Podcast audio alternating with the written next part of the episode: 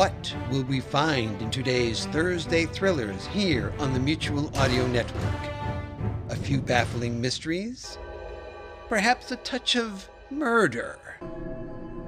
Let's find out.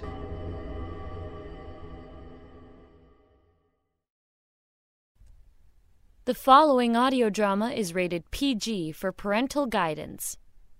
Previously on A Date with Death. So is this the preacher's grave, the one we're going to dig up? No, Sheriff. He's still alive. One, two, three, lift. Ah! But just put it up by the podium. Well, come on. Let's get this box open and take a look. No! Wait! Don't! Was there anything else inside the coffin? No body. We know that much. Well, my dear, I hope you found what you needed in the sunny south. Mr. President! I'll have something concrete for you by Monday. Glad to hear that. Now, put on some coffee. You have a formal evening at the British Embassy tonight. The things I do for this country. Based on the work of best selling author Ace Collins, the Long Highway Players proudly present A Date with Death. Episode 4 They Are Watching.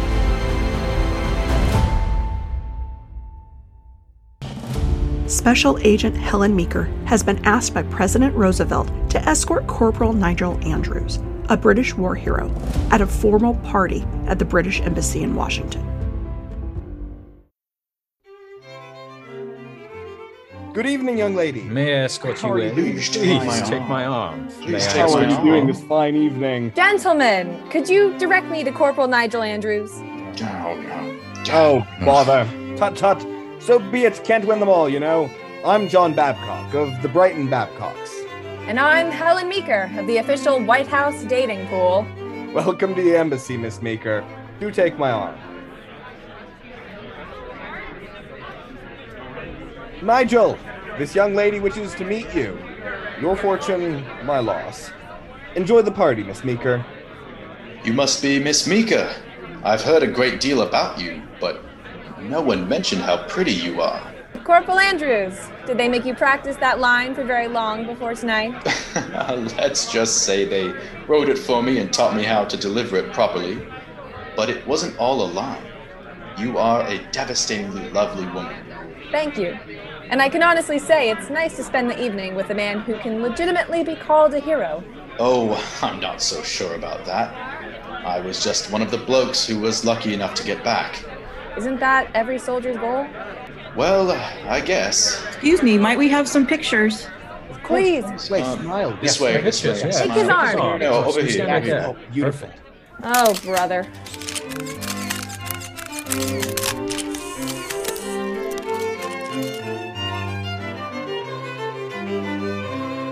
Phew, I thought they were never going to give us any peace. I know what you mean. Price of fame and all that, eh? Let's step out on the patio for a few moments. That might give us a bit of peace and a chance to get to know each other. Sounds perfect. Lead on.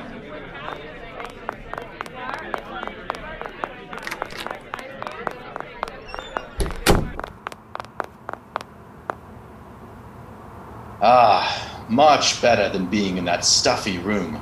All set. So, do you know what this whole thrown together affair is all about? Afraid not. I was touring the DC tourist sites this morning when I got the word. Must be something big, though. The embassy staff has pulled out all the fine china. Still, I wish I was somewhere else.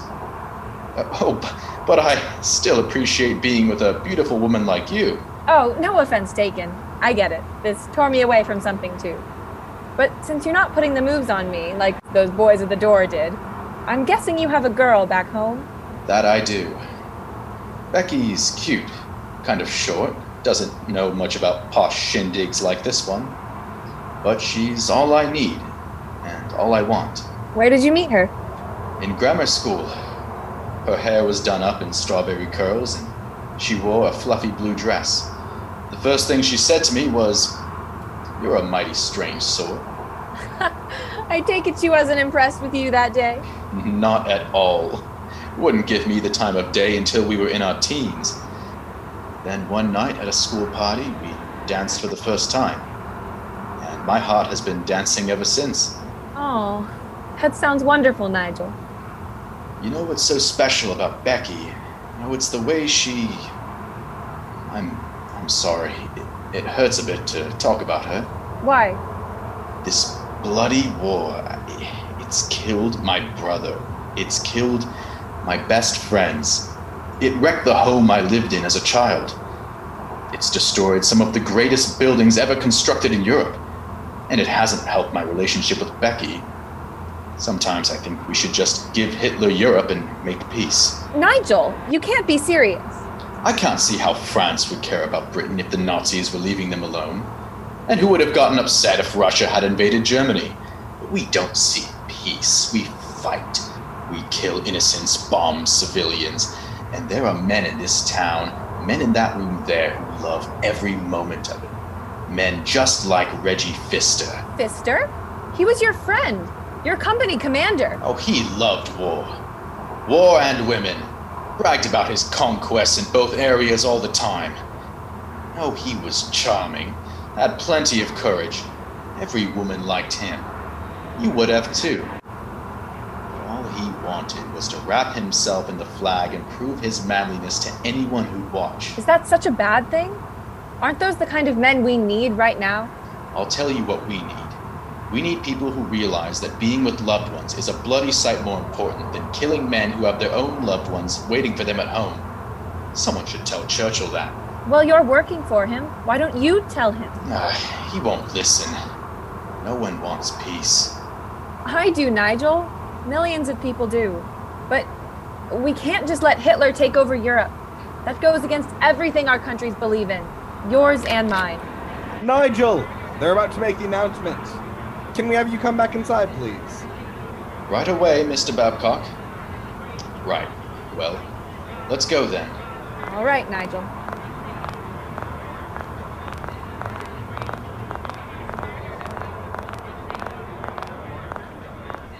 We're supposed to sit at this table here. Here, Helen. Such gallantry pulling my chair out for me. Thank you. There's the ambassador. Looks like the show's about to begin. Ladies and gentlemen, thank you. Distinguished guests and members of our military. On behalf of the King and the British government, as well as the entire Allied forces, I am here tonight to share a tale of one of the bravest men ever to wear the British colours. You have no doubt all read of the way Colonel Reggie Pfister held off hundreds of German troops so that his men could escape back to England and share the intelligence they uncovered on their mission. One of those here tonight, Corporal Nigel Andrews, served with him on that secret mission in France. Tonight, I have additional news to share with you about our brave Colonel Pfister. But there is a man far better suited for that duty than I. Ladies and gentlemen, may I present to you alive and well Colonel Reggie Pfister. Good evening, my friends. Oh, Nigel? Nigel, are you all right? I. I don't believe it.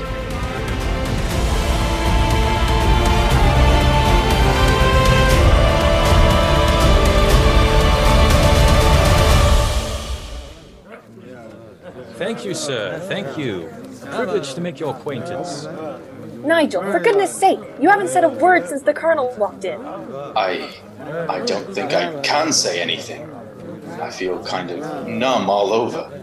Nigel, my boy, it's so good to see you. Yes, sir, it's good to see you too. Ha ha! you're looking good, lad. Thank you, sir. Well, my goodness, this beautiful creature is beyond what I dreamed of when the Underground was nursing me back to health. Helen Meeker, Colonel. Helen, that's Greek for torch or flame. Beauty like yours would likely set any man's heart aglow. If I survived everything I went through in France only to meet you, it would be more than enough. I can only imagine the ordeal, sir. Miss Meeker, is there a place we can go and get to know each other better? Well, Colonel, I'm afraid I'm not too familiar with the embassy. This is only my second trip here. Nigel, do you know of a spot? Uh, yes. There's a small study across the hall that's likely not being used right now. Perfect. Nigel, why don't you lead the way? Do take my arm, my dear. Tonight makes being turned over to the Americans by the Underground all the better. Haven't you been back to England yet, Colonel? Well, when I was rescued, they felt it best to debrief me here in the States. I'll head home when Nigel's delegation goes back. And suddenly, I have no problem with that delay. In fact, I hope it goes on for quite a long time. Here we are. After you, Miss Meeker. Thank you. I'll just have a seat here on this couch. Certainly. I'll take the other side of it. Nigel, you sit there. Uh, Colonel, I don't understand how you escaped. When we took off, the woods were filled with Germans, and you were out in the open. That is a story that is part miracle and part German arrogance, my boy. When I quit firing, they assumed I was dead, so I decided to do what you Americans, Helen, call play possum. The troops came up and one man rolled me over. Then their commander ordered one of his men to find a local farmer to take care of the, uh, dead Britishers. I laid there without moving a muscle for at least a half hour. That had to be torture. Not being able to breathe deeply or anything? You don't know the half of it, my dear. Finally, some sleepy headed old man showed up and the Nazis gave him some directions and moved off. Then the farmer left to get a shovel. I was all alone and I saw my chance. I got up and made my way to the house of one of the underground men who helped us with our mission. And you were wounded. I almost bled to death before I got there. Our contact patched me up the best he could and hid me away. I stayed there until after Christmas healing up. When more Germans were transferred into the area, the local resistance moved me to a hiding place just outside of Paris. After that, I was smuggled to Spain and finally given over to a group of merchant seamen. They got me on a ship bound for America. When I arrived in New York, I took the train straight to Washington and checked in with the embassy. That's amazing, Colonel. Did the Nazis ever get close to capturing you? Yes, a couple of times. Not to blow my own horn, but I had to kill two Gestapo agents with my bare hands. And when did you get to Washington? Three weeks ago. I had my injuries checked out at Walter Reed Hospital, and then the embassy has had me in debriefings ever since. Hopefully what I saw will help us knock out some Jerry installations. When I get back to England, I'll be working for the High Command. Well, that's quite an honor. Yes, I'll be dealing with Monty and Ike on a regular basis. Won't be long and you'll know more about the war and Allied plans than even Roosevelt and Churchill. Well, I doubt that. But I will be in a position to give the view of the soldier on the ground before we charge off into battles. Maybe that'll help us save a few chaps like Nigel here. If so, I'll have all the thanks I need. Now then, Helen, I do hope you'll make time in the next few weeks to show me some sights in this beautiful city. I've heard so much about Washington over the years and would love to have someone like you be my guide. Perhaps we can work that out, Colonel. But only if it doesn't interfere with my work for the President. You mean Mr. Roosevelt? That's right. I'm his special assistant, and he has me on an important assignment right now. As a matter of fact, it's getting late. I need to check in with my partner before the night is over. So, if you'll excuse me, gentlemen. Yes, of course. I can trust, Miss Meeker. We will meet again and you can show me your city. If time allows. Just call the White House if you want to be in touch.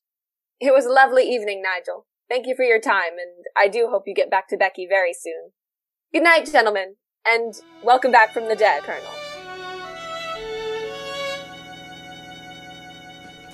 Hello, music fans. Gordon Lightfoot is one of the greatest folk rock artists of all time, and Carefree Highway Revisited celebrates and discusses his work song by song. Every episode, your host, that's me, Mike Messner, will examine one of Gordon's songs with the help of a special guest. Give us a listen and give us a follow wherever you get your listening matter. That's Carefree Highway Revisited, a proud member of the That's Not Canon podcast network.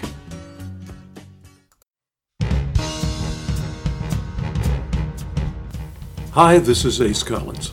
I hope you're enjoying listening to the Long Highway Players production of my book, A Date with Death. If you'd like to find out more about the adventures of Helen Meeker, please check out all the novels that are a part of my In the President's Service series at my website. That's www.acecollins.com. And you can purchase A Date with Death or any of the other 19 books in this series at Amazon in both print and ebook formats. Once again, thanks for tuning in and happy reading and happy listening. Helen and her partner, Henry Reese, are continuing their investigation into Reverend Wilbur Shellmeyer, a minister who has confessed to crimes of treason and is awaiting his execution. The two agents have disguised themselves as American Red Cross operatives and are visiting the neighborhood where Shellmeyer's wife is living. So, how do I look? Just like a real member of the Red Cross. So do you. You ready to get some uh, donations? I guess so. I still wish I could wear my Marine uniform. These clothes will work better today. We don't want anyone who might be watching the Shellmeyer's house to know who we really are. Uh, just saying, this is not one of my favorite covers. You take this side of the street, I'll take the far side. Knock on a few doors and say you're looking for donations. If they seem agreeable, ask if you can come in out of the cold to explain what the donations are going to, just like we planned. Then it'll seem normal when I gain entry to the Shellmeyer's house. Assuming I do. Got it. Honk the horn when you've gotten what we came for. Right.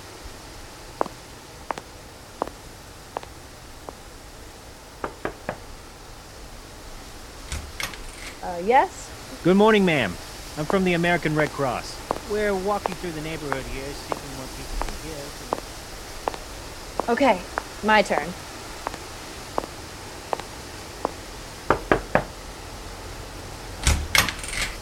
May I help you? How do you do? I'm with the Red Cross, and we're seeking donations to better serve our soldiers, both here and overseas.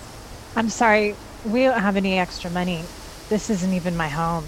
My brother lent it to us. I understand that, and I sympathize with you, but I've been on the streets most of the morning, and I'm really cold. Would you perhaps have a cup of coffee you could share with me? I'll be happy to pay for it. All right, that's the least I can do. Come on in. Thank you so much. Come into the kitchen. I, I have some coffee on the stove. Mrs. Shellmeyer? How did you know my name? I don't really need the coffee, and I'm not with the Red Cross. I'm working with the FBI and the White House. I know about your husband, and I don't believe he's guilty. You shouldn't be here. If they see you, they'll. They'll what? Nothing. Now you need to go. Mrs. Shellmeyer, I am absolutely certain your husband is not a spy. You shouldn't say such things. Please leave before they find out you're here. Who are they? I don't know. I've never met them face to face, but they told me that they're watching every move I make. How did they tell you? Phone calls and letters. And I know it's true. I can feel their eyes on me. They can hear what we're saying right now. They might even know what we're thinking. Mrs. Shellmeyer, what does Zion mean? Oh, it's heaven. I know that, but your husband said it a few times in the prayer at the gravesite. What did he mean? Yes, yes, he did. I don't know what he meant. He was grieving. He probably didn't know what he was saying. What happened to your daughter? We were on vacation. One morning, Ellen didn't come down for breakfast. I went up to check on her. She wasn't in her bed. Will went out to look for her. He was gone almost all day. When he came back, he told me she'd been swimming in the ocean and a shark attacked her. Did you ever see her body? No. Will said I should because it was so mangled. He didn't want me to remember her that way. Did you have any idea that he was spying? No. And I still say he can't be a Nazi. He loves America. That's why we were on that vacation. What do you mean? Will had some kind of important news he wanted to share with a man who was with some government group. They'd gone to college together. Oh, I shouldn't have said that. Will made me promise never to tell anyone. Can you tell me where this meeting was supposed to happen? I don't know. We went to Gulfport, Mississippi, so I guess somewhere near there. But Ellen died before the meeting happened. Who were the two men at the cemetery with you? They said they were from the funeral home in Gulfport. They took us to that place in Georgia. Did you get their names? No, they never talked to me, only to Will. What did they look like? They were probably in their 30s, well dressed, pretty big. I remember thinking they looked like they could have been athletes, big, muscular. One of them had an ear that looked kind of beaten up, like a fighter's.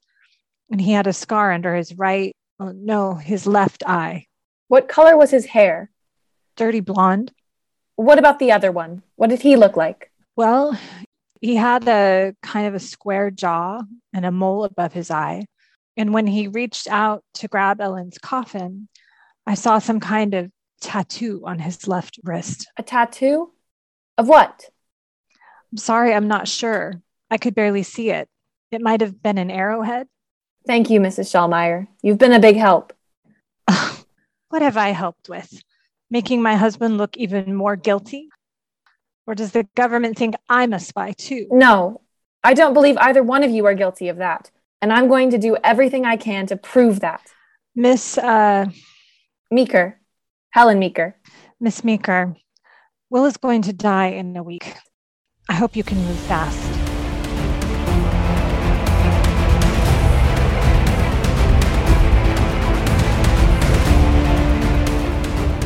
So, Helen, how'd your search go? You find anything that we're looking for? I found Mrs. Schallmeyer. She believes her daughter is dead. Did you tell her any different? I couldn't get her hopes up. We aren't sure where her kid is, or how she is, alive or dead. Did she talk to you about her husband being a spy? Yes, and she doesn't buy it. And she doesn't seem to know why he confessed either. But she did say something that might point us in the right direction. And what's that? Henry, have you come across anything in Schallmeyer's logbook that indicates he was planning to meet someone in Gulfport? No, and there's nothing in the book about anything that went on the whole week either. He made these long, detailed notes on every other part of his life, but he, he didn't say anything about the trip or the days leading up to his arrest. his wife told me he was meeting someone down there, an old college friend. He was going to give this guy some kind of information the U.S. government would be interested in. Well, he did mention some friends in the book. When we get back, I'll go through those names and see if any of them went to college with them or have a connection to Gulfport. It's about all we have to go on. So, what were you able to find out about Reggie Pfister the other night at the party? Oh, not much. Oh, well, come on. You must have picked up a few details. Give it to me like an agent would. All right. He's interesting. Very smooth and charming. Got those English manners that most men on this side of the pond don't have. Kind of guy a lot of girls could fall for. Ah, so you fell for him. It's that stupid accent, isn't it? No. You asked me about him, and I gave you a report. That's all. he has you under his spell, Helen. Men in uniform always get attention. Hey, take it easy. You already have my attention with the way you're driving. I'm not trying to. Henry, what's going on? The brakes. They failed. Try the emergency brake. Nothing. I'm gonna have to take it off the road. Hang on, Helen. Look out for that tree!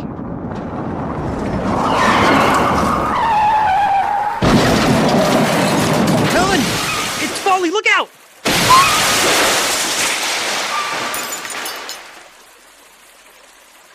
Helen, you alright? I'm fine. I think. Cover your face. I'm gonna kick out the rest of that windshield. We can get out that way.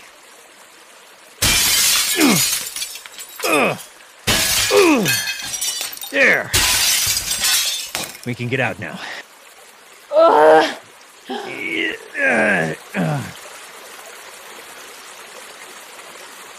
What happened, Henry? I'd say you got us a bum car. Virginia Schallmeyer was right. She said someone was watching her and could hear everything we were saying.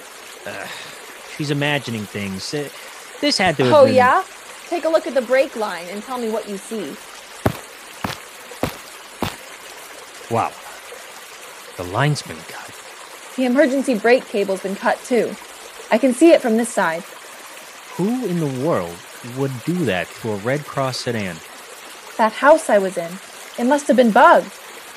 Do, do you think this was a warning? Or was somebody really... Get down! Well, Henry, does this sound like a warning to you? A Date with Death is based on the Ace Collins novella series In the President's Service. Our story was adapted for podcasts by Michael Messner, who also directed this production. Performers included Andrew Sargent, Art Shingler, Gary Klassen, Jennifer Francis, Lance Rodriguez, Laura Brent, Lindsay Morgan, Max Sullivan, Michael Tucker, Nancy Messner, Nicole Player, Riley Hunsaker, Rocky Jacobs, and Sean Small. Also appearing were the author and the director. Music by Alex Productions, Creative Commons. This is Rachel Miller. Thank you for listening.